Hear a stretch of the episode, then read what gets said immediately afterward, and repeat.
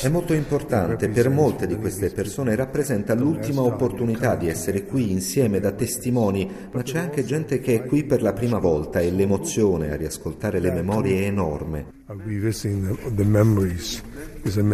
È stato lei per il World Jewish Congress a scegliere le parole d'ordine, il passato e presente? Perché questa scelta? Because very much we, we perché troppo spesso si parla di Auschwitz al passato, ma non è così. Guardiamo all'antisemitismo crescente in Europa. Bisogna ricordare cos'era e cosa rappresenta oggi.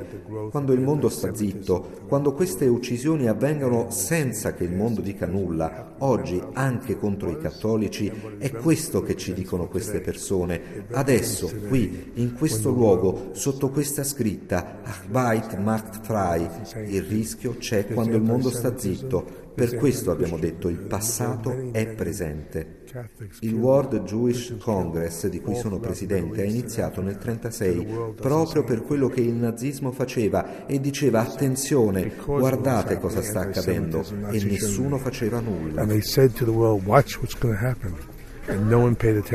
Misure di sicurezza imponenti. Per quello che sta accadendo nel mondo, per i sopravvissuti, per i capi di Stato. Però fa impressione proprio qui dove si dovrebbe ricordare sempre la libertà, proprio perché qui non c'era. Sa, libertà è una parola che si può riempire di tanti significati, ma deve essere libertà dalla paura, dalla minaccia di attacchi e a volte a causa di ciò che accade nel mondo non abbiamo più questa libertà e dobbiamo fare di tutto ora per riprenderla.